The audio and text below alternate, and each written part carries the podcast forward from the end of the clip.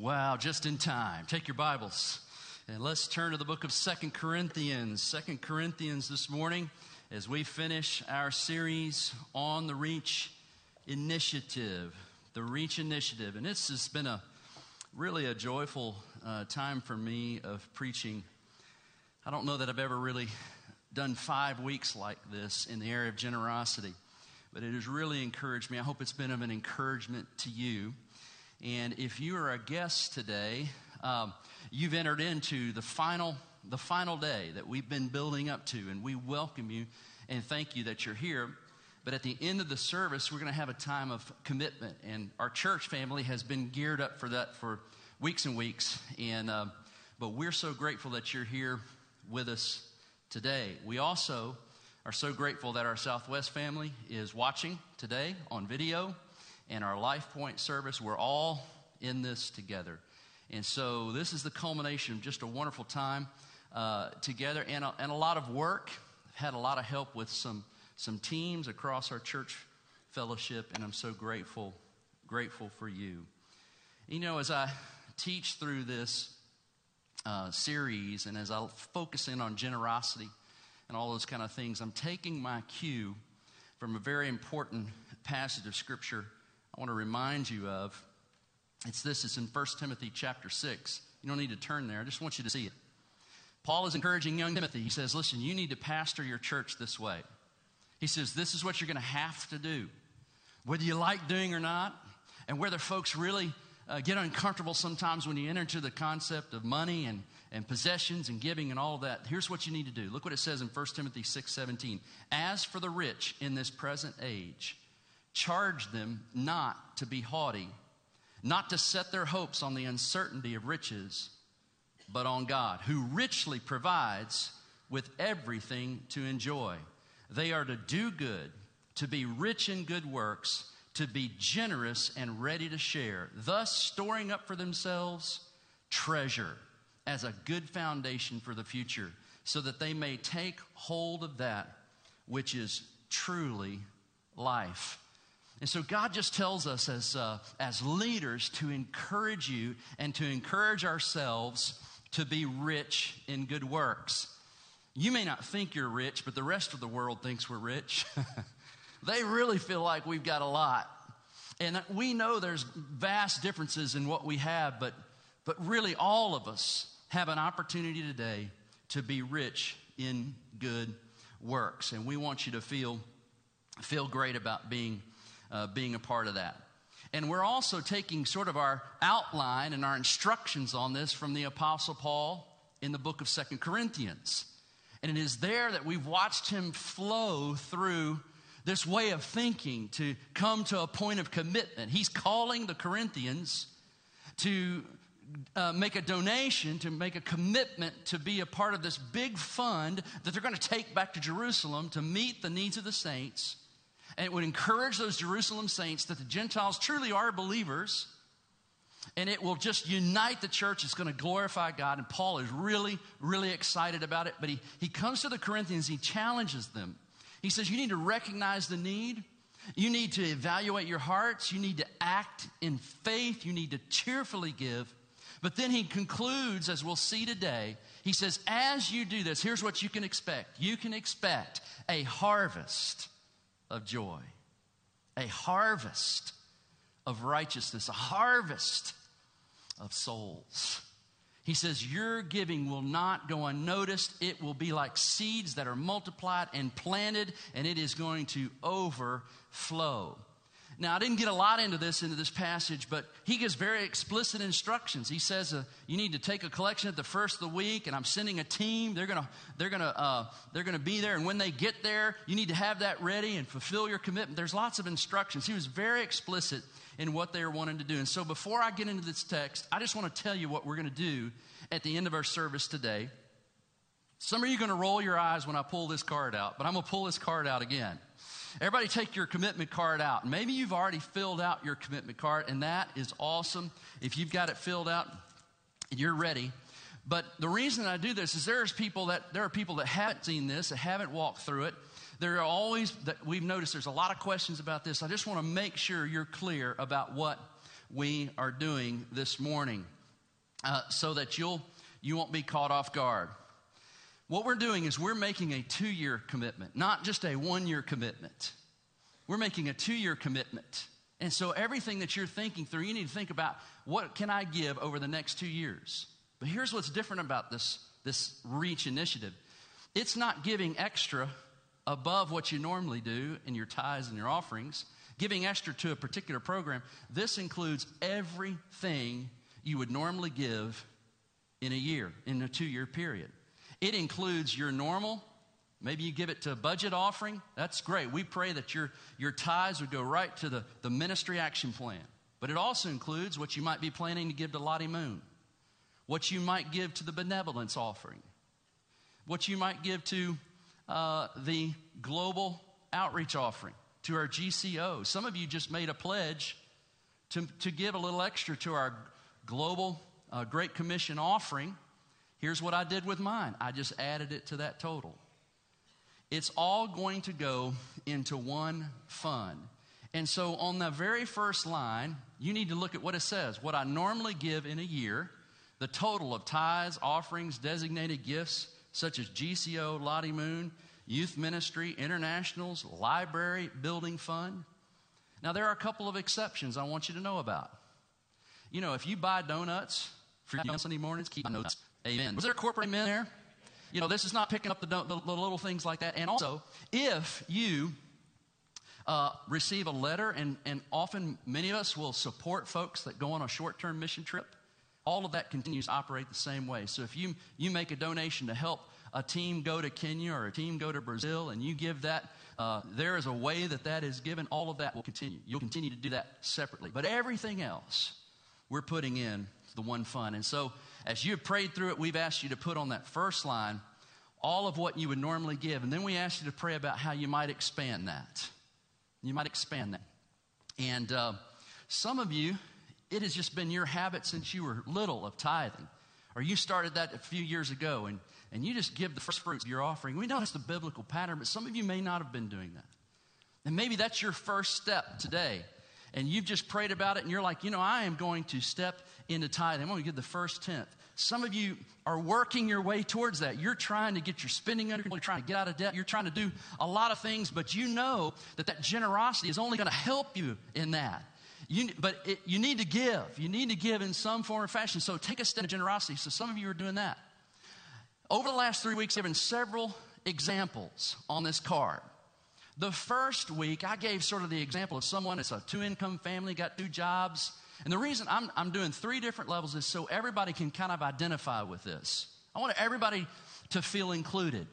This is for people that don't make a lot, people that are on, on uh, fixed retirement incomes. It's for people that have great jobs and two good jobs. And then there's, there's people who have really wonderful jobs. And, and, and I haven't given a high example, but maybe, maybe there's some in here that, that have significant income uh, and, and, and you've got money, but you have been an irregular giver. And so you look over last year and you're thinking, man, I, $2,500 is not a whole lot. I didn't give very much compared to what I make. And, but you had to be honest. And so you put on that first line, you know, this is this may be a lot, this may be a whole year's tithe for somebody else, but for me, that's not that's not significant. I mean, I pay less than that for my country club dues. You know, and you're kind of looking at that and going, God wants more out of me. And so you decide, I'm going to take a step. I can do this. I'm going to take a right up into tithing. And so you decide to put in that next, that next blank the amount that would make up for your tithe. That that would be what you would do. And it would help, it would also include what you would normally do for Lottie Moon. It would also include what you would normally do for benevolence. And so these are just examples. But maybe you're in this category and you know you've got to take a significant step because God wants you to be a cheerful, generous giver. And here's what you do with what you used to do and what God has called you to do on an annual basis, one year. You add that up in the next column, the next, next blank, you add those two together but this is what kind of commitment, church? It's a two year commitment. So after you add those up, it would be 17.5. You've got to multiply that by two and put it over in that circle. Remember the example. So the, the, the, the total would be $35,000. Did I do my math right? So that, that is just For some folks in here, this is very reasonable. In fact, you may need to stretch more than that, and you find out we've got, we've got needs to expand our missions, to renovate our buildings. We want to accelerate that debt and be free from debt. We want to fully meet our ministry action plan, and God has just put it on your heart that you need to do more and you can do more. You've got lots of stored resources. And you decide, you prayed with your family, and you decide, you know, I'm going to take out of my stored resources. Maybe it's a piece of property that you're just going to sell and give the proceeds. Or maybe it's a CD or a bonus or something that you know, you know God has called you to give. And maybe for some of you, this is way beyond what you can imagine, but for some, this is not. Maybe it's $100,000. Remember last week I talked about the fact that we need singles and doubles and triples and home runs? We need people at every level to simply step into generosity where God calls them, to stretch their faith. So at the end of today, what we're asking is that if you can at all do this, we would love for you to let us know what God has led you to do. And the reason that is important for us to do this, and I know there are people that are uncomfortable at sounding cards, is this is not a legal contract. I can't chase you down. This is not, you understand, this is just what God is leading you to do is to put that total down, put your name, let us know, and, and uh, bring that forward. You'll bring it to this basket at the end of the service if the Lord leads you to do that. My family and I have prepared ours. We're going to do that. But I wanted you to see one more example. And if you haven't had an opportunity, you can do that uh, today. If you can't do it today, in the next week or so. But here's why it's important. Based upon this commitment that we get today, we're going to be formulating over the next week, we're going to finalize our ministry action plan. We're going to finalize what it is we can uh, step forward and start to do in terms of expanding our missions, planting churches, renovating. We won't know how to go forward unless we get a large percentage of you saying, Here's what God has led me to do. Say amen if you understand what I've said so far. Are you with me? All right, so this is just kind of instructions. I want to be clear about what it is you want to do. And if this is your first time and you just got this card and you want to begin praying about that, that's fine. You can, you can hand it in whenever. And maybe God, you just you just really don't feel like you want to do this, you can't do this. Please continue to give. Continue or begin to give anyway. Because we'll, we'll know there are, there are a, a good percentage of folks who may not be able to give a commitment card or don't feel comfortable doing it. But, if, but we all together, all in, can make a big difference. We've had a lot of questions over the last few weeks of, of what about some of the why can't we or designate our money to particular funds that we like? Well, one of the great things about this REACH initiative is it unifies us. I was thinking about a good analogy of this, and you know, there are five designated funds in the Chauncey household Andrew, Caleb, Luke, Hannah, and Stephen, right? Five designated funds. They all require food, schooling, clothing. Some of y'all have some of those designated funds, right? What if Sarah decided she wants, with her income, only to support one of our children? She doesn't like four of them. She's picked out the girl. And she decides she's going to direct all of her funding only to her favorite child. Now, right there, I think it's just kind of a quick analogy. We have a family that is divided.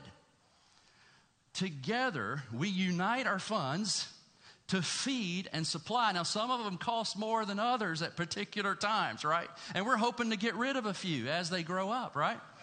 Uh, we want to get rid of those line items and they can start putting us on their line items. But anyway, uh, we, we have to unite because we're one family. And this church is one family, one vision, one fund. Does that make sense? And so there's a great unifying factor about doing that. But give and we have put all of our designated funds into the budget. So as you give to the Reach One Fund, you support all of it. So I wanted to try to begin with that before we look to the scripture this morning to talk about being clear on how we do this. And so we're excited about that. Now, I want to be clear about what you can expect. Paul, as he ends this message to the Corinthians, he comes in and he says, Listen, there are some things you need to expect. The greatest misconception Christians have about giving is this. The greatest misconception is this that when we give money away to the church or ministry or to help the needy, we think that money is gone. Now, if we study the Bible, it says that that money that is given to God's kingdom, that is given to the needy, that is given to help others, is not gone. The Bible teaches, teaches that it is laid up, it is transferred, it is laid up in heaven as heavenly rewards.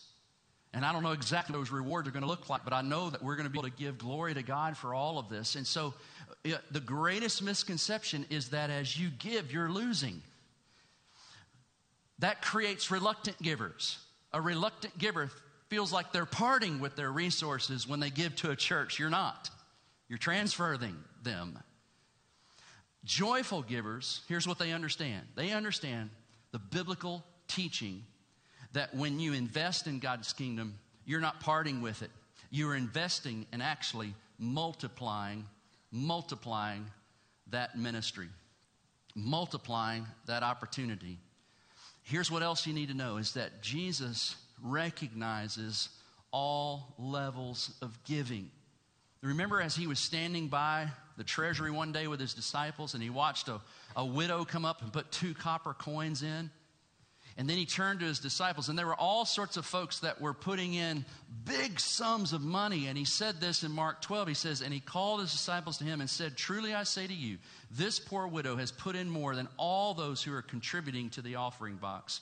For they have all contributed out of their abundance, but she out of her poverty has put in everything she had, all she had to live on. Right there, Jesus begins to point to what I've been pointing to for the last four weeks Jesus is looking at our hearts. God doesn't want our money, He wants our hearts.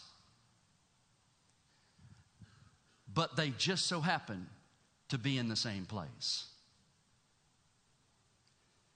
So when we when he has our hearts, he has our resources. Where did we get that from? We got that from the word of God. He said very clearly, he said, Do not lay up treasure on earth, but lay it up in heaven. For where your treasure is, there your heart will be also. Also.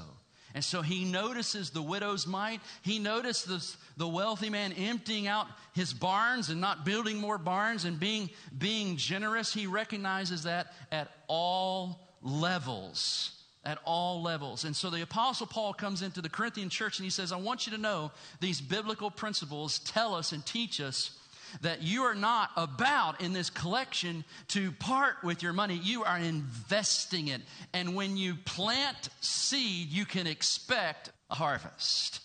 Now, I want to show you four things that he, that he says they'll harvest. And look at this passage, they're, they're right there in front of you. The first thing we know, we can experience the joy of knowing the joy of knowing that our impact with our gifts is being multiplied. That as you give, it is being multiplied. Look at 2 Corinthians 9 8. And God is able to make all grace abound to you, so that having all sufficiency in all things at all times, you may abound in every good work. Now, if you look at that verse real quick, you, you'll notice that the reason that our impact is multiplied is not because of us, it is because of God's partnering with us. He says, If you will give, I am able to make all grace abound to that. And I am able to continually fund you so that you can fund others. Continue to give you grace so that you can give. And in partnership with God, He multiplies the impact of what we have. Verse 9 says, As it is written, he has distributed freely, He has given to the poor, His righteousness endures forever. He who supplies seed to the sower and bread for the food will supply and multiply your seed for sowing and increase the what? The harvest of your righteousness. Now, the righteousness there is talking about the practical righteousness of doing these good works. What he does is God will take what you have that could impact you a little bit. If you just spend it on yourself, it could impact you some. But at, in your generosity, your gifts to others, and your giving to his kingdom, he joins in with that and multiplies the impact many times over. And you know when you'll see the full impact of it? In heaven. You may see some of the impact of it in this life, but I think you'll see most of the impact of how God multiplies that in the next life. In the next life. How many of you shop at Hobby Lobby? That's kind of a cool place. Been in there a couple of times. David Green started Hobby Lobby with about $600. And now it's worth uh, 500 and something stores. It's worth billions of dollars. He is a he is a billionaire, very very wealthy person. But you may have seen him recently. He's come out with a book about generosity and giving, and he's decided he's decided that 50% of all his personal profits he donates away. He, you know how much of his, his wealth he lives on? 1%. And you're like, well, I'd take that 1%. I think I could live on that. You know, but, but think about that 1%. He's kind of he's kind of launched it. And one advisor that I saw said that he technically is, is, is probably, he gives $500 million away to the kingdom. He is technically the largest evangelical philanthropist of all time. So go shop at Hobby Lobby. He is multiplying his impact. He is now helping. I, I, think he's probably the primary investor in the Bible Museum, which opens up this week in Washington, D.C. His desire was to put right off the mall, as close as he could to the Capitol, a, a, a museum of the Bible. He's preserving the Word of God in order to proclaim the Word of God. Generations will walk through the halls and see how the Word of God came to us. He is multiplying, multiplying his money. And, and you don't have to be a billionaire to do that. You don't have to be a billionaire to do that. The second thing that he says you can expect is in verse 12 For the ministry of this service is not only supplying the needs of the saints, but is overflowing with many thanksgiving to God.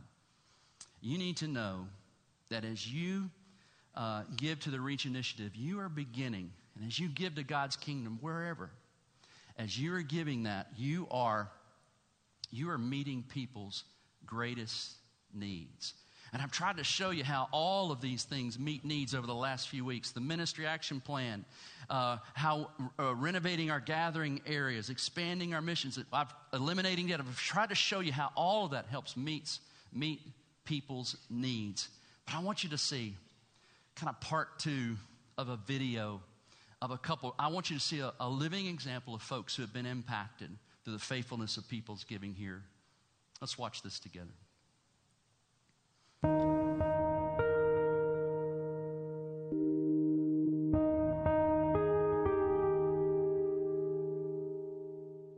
So I have been at Westside for probably about eight years. Um, I was going to another church before then, and I just kind of fell into Westside because I was looking for a good church home. And I have to say, I, I found a good church home, and I feel like Westside really challenged me in my spiritual walk and, and my relationship with God. Like it really pushed it to the next level. I'd say we've really grown and kind of been pushed in leading and teaching a life group. You know, we started doing that about five years ago, maybe now, and we've kind of switched around to a couple different classes and now end up with a bunch of other married couples. And it really, I think, challenges and pushes us to one, be accountable that we are consistent and that we're prepared and that we're here, and then just having the opportunity to, you know, spend our lives with other people who are right in the same areas of walk of life as we are the way I got into teaching Sunday school, and we called it Sunday school back then, now it's um, Life Group, is um, Westside opened up a new venue at Paramount. And there were numerous Sundays they were mentioning like the needs that they had and how they were excited about Paramount. And they kept mentioning, you know, the college ministry and, and the, like a singles young professional class they were going to have out there. And that's kind of how I got started at, at Westside was coming to a group like that. And I kind of started praying about it and thinking about it, and I never taught or led any kind of Bible discussion or group or class or life group or anything like that before. And finally, I was just like, I think this is something I want to do. So I was like, well, I that's like 50% of the decision. I've got to get my wife involved too. And uh, so I went to Amy and I was just like, hey, like, what do you think about trying to teach? A, what, what do you think our chances are of teaching a Sunday school class? And I still remember thinking, man, I thought it was just me. I was hoping we didn't have to go. But it definitely was something I think God put on both of our hearts and that we both felt called like that was where we needed to be. And it was way out of our comfort zone. We were not, you know, excited to leave. We were very comfortable at main campus and, you know, didn't really want to step out and end up with a bunch of people we didn't know. But I think during that year, God just pushed us both. You know, I think it made our marriage stronger. I think it really challenged us to be able to share the gospel with people, and it was just a you know really just a great experience for us, and has helped us grow from there. Yeah, I really think the opportunity that Westside has had to reach out to the community and, you know, kind of like we're doing at the Southwest campus and kind of meet in smaller groups around town and get to know people where they are is just a wonderful opportunity. I think this day and age, unfortunately the culture has changed and you know people aren't as willing to step into the walls of a huge church that they don't know anybody at and that they feel uncomfortable but they're willing to go into a small group and to get to know people and to really kind of live life with people. And i know for us we got to meet some wonderful people and build relationships and just really be able to you know get down and share the gospel with an example that I had for kind of reaching our community is I was in my Sunday school class or my life group class one Sunday and I pulled a dollar out of my wallet and I was like, hey, this is a free gift. And, you know, everybody knows the, the story about how, you know, that's a free gift. It's like eternal life and someone just needs to come and get it. But the interesting thing is my class was all kind of hesitant. And then finally someone raised their hand in my class. What was funny is, is that they volunteered to say, hey, I want that free gift. But you know what I had to do? They wouldn't come and get it from me. I had to go to them to give it to, I had to go and give them their free gift. And I think that's kind of what we have to do in our community and with our Southwest campus and other campuses in the future is we have to go to them. It's not enough to talk about the free gift and show people the free gift and what the benefits of this free gift are. We have to go to them. And I think that's what Christ did as well. He didn't just say, hey, everyone come to me. He came to us where we were. And he, he left heaven to come here and to be with us and to minister to us and to teach us and prepare us for what was coming. In 20 years, I hope to see Westside has multiple campuses. Um, but the biggest thing is that we are just furthering the gospel. That's the that's the biggest thing. Even if we only have one one one campus, um, one major location. We just have to make sure that we're consistent with what God wants us to teach. And if we're doing that, there's no limit to how many campuses or how many people are going to be watching online because that's the thing. That's what people that's what people desire is God's word. Not not frills and fun and stuff like that. I mean, that is nice. That's kind of what gets them in the door, but at the end of the day, there has to be like eternal water. There has to be something that's that's driving it and it's got to be God's word that's being taught. And I think that's what we're doing right now at Westside. Amen. Amen. That was awesome. Ultimately, that's what people need. Their greatest spiritual needs, the church can offer. We are, we are meant to connect people to the life changing word, the life changing message of Jesus Christ. Whether we have different locations, whether it's just many services on this campus, however it is, here's what people need most. They need, they need to worship God. They need to worship God. People need to experience true, vibrant worship. People need to be educated and understand and come to know the Word of God. People need to experience the warmth of Christian fellowship, Christian friendship.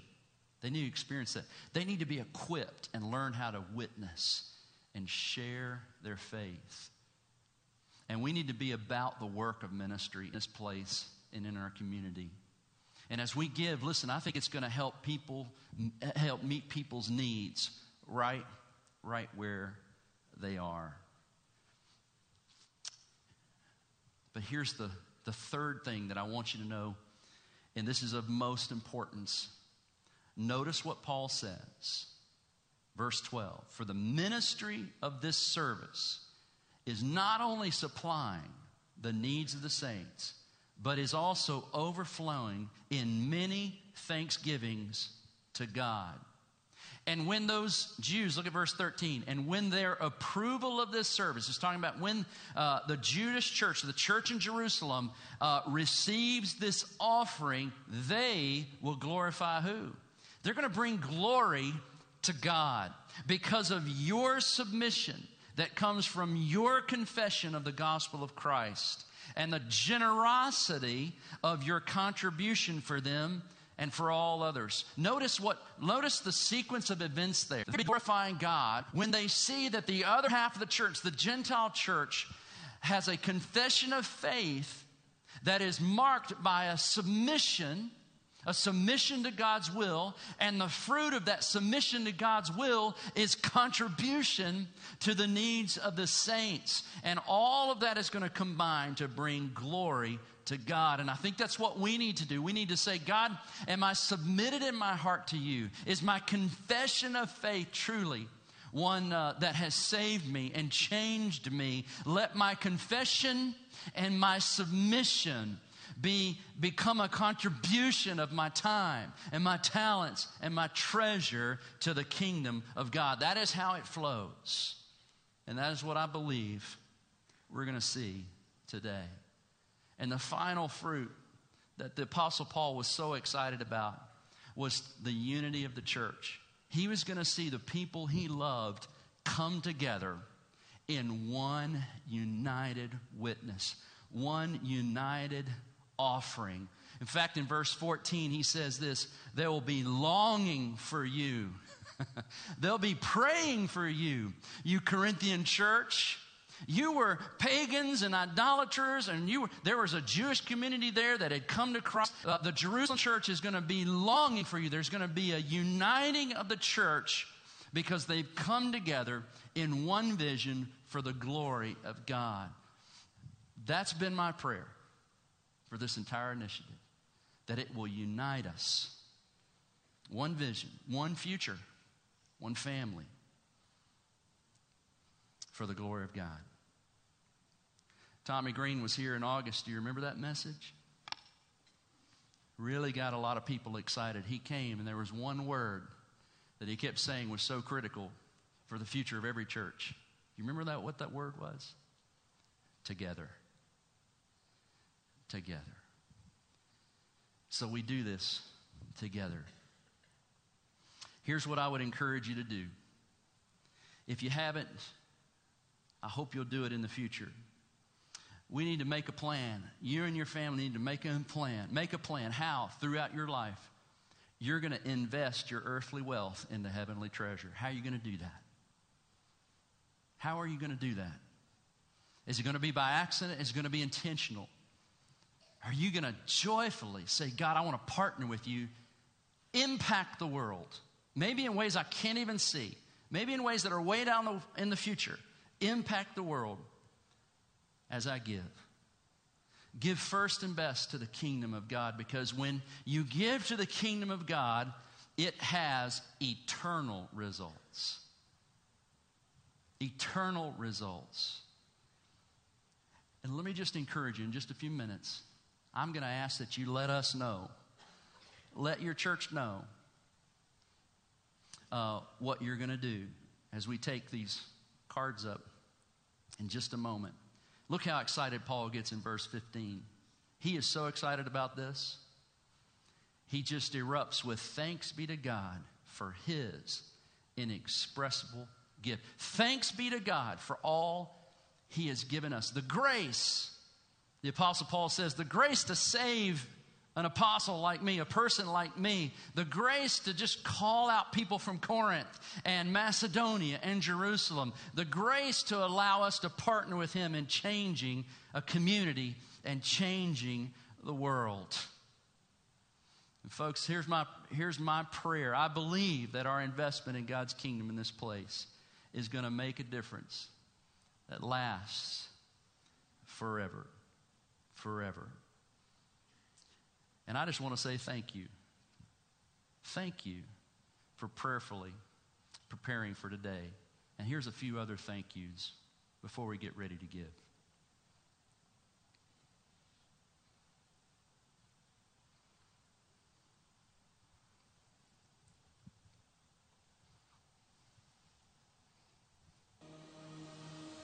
I am Catherine Grotto, Executive Director with Sierra Pregnancy Center. Your support has made it possible for us to reach both men and women dealing with unexpected pregnancies and post abortion struggles. Thank you for trusting us to reach our clients with practical, emotional, and spiritual support. I'm Phyllis Hendricks, a campus worker with China Outreach Ministries at the University of Florida.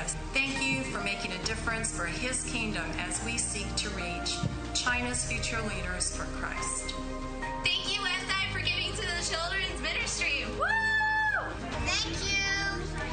Hi, I'm Rich Ellison, and I have the privilege of teaching missions at Uriah Baptist College of Florida. And so I want to say thank you, whether we're working together through uh, teaching classes together for missions coordination, or whether we're participating in our mutual uh, missions conferences that we have, whatever the case may be, it's our joy, our privilege, and our pleasure to work together with you, Westside, in the work that you're doing. God bless you and keep up the good work. Thank you, Westside, for continuing to give to support our children's ministry. And Westside Baptist Church, thank you so much for partnering with us in Montreal. As you know, I serve as North American Mission Board's Send Montreal missionary here, and we could not do what we do here in Montreal without your partnership. So thank you so much for investing in planting churches that are sharing the gospel throughout the most unreached city in North America. Thank you, Westside, for supporting your children's ministry through your faithful giving. Hey Westside family, I'm Emily Fuller, a Westside Sent missionary serving at Black Forest Academy in Kandern, Germany. I just wanted to say thank you so much for your faithfulness and your generosity in giving to missions. Your giving has helped send me to Germany to follow the call that God has placed on my life, so thank you. Thank you for giving and your generosity for supporting the youth ministry. Thank you for your generosity and for helping the church and helping the youth ministry. Thank you, Westside family, for giving to missions. This is Linus and Liz Kirimi, your mission partners in Kenya. We'd like to thank you so much for your prayers, support for us, and for your giving to the Great Commission offering. Hey, we're with Westside College. And we just want to thank you for everything you've done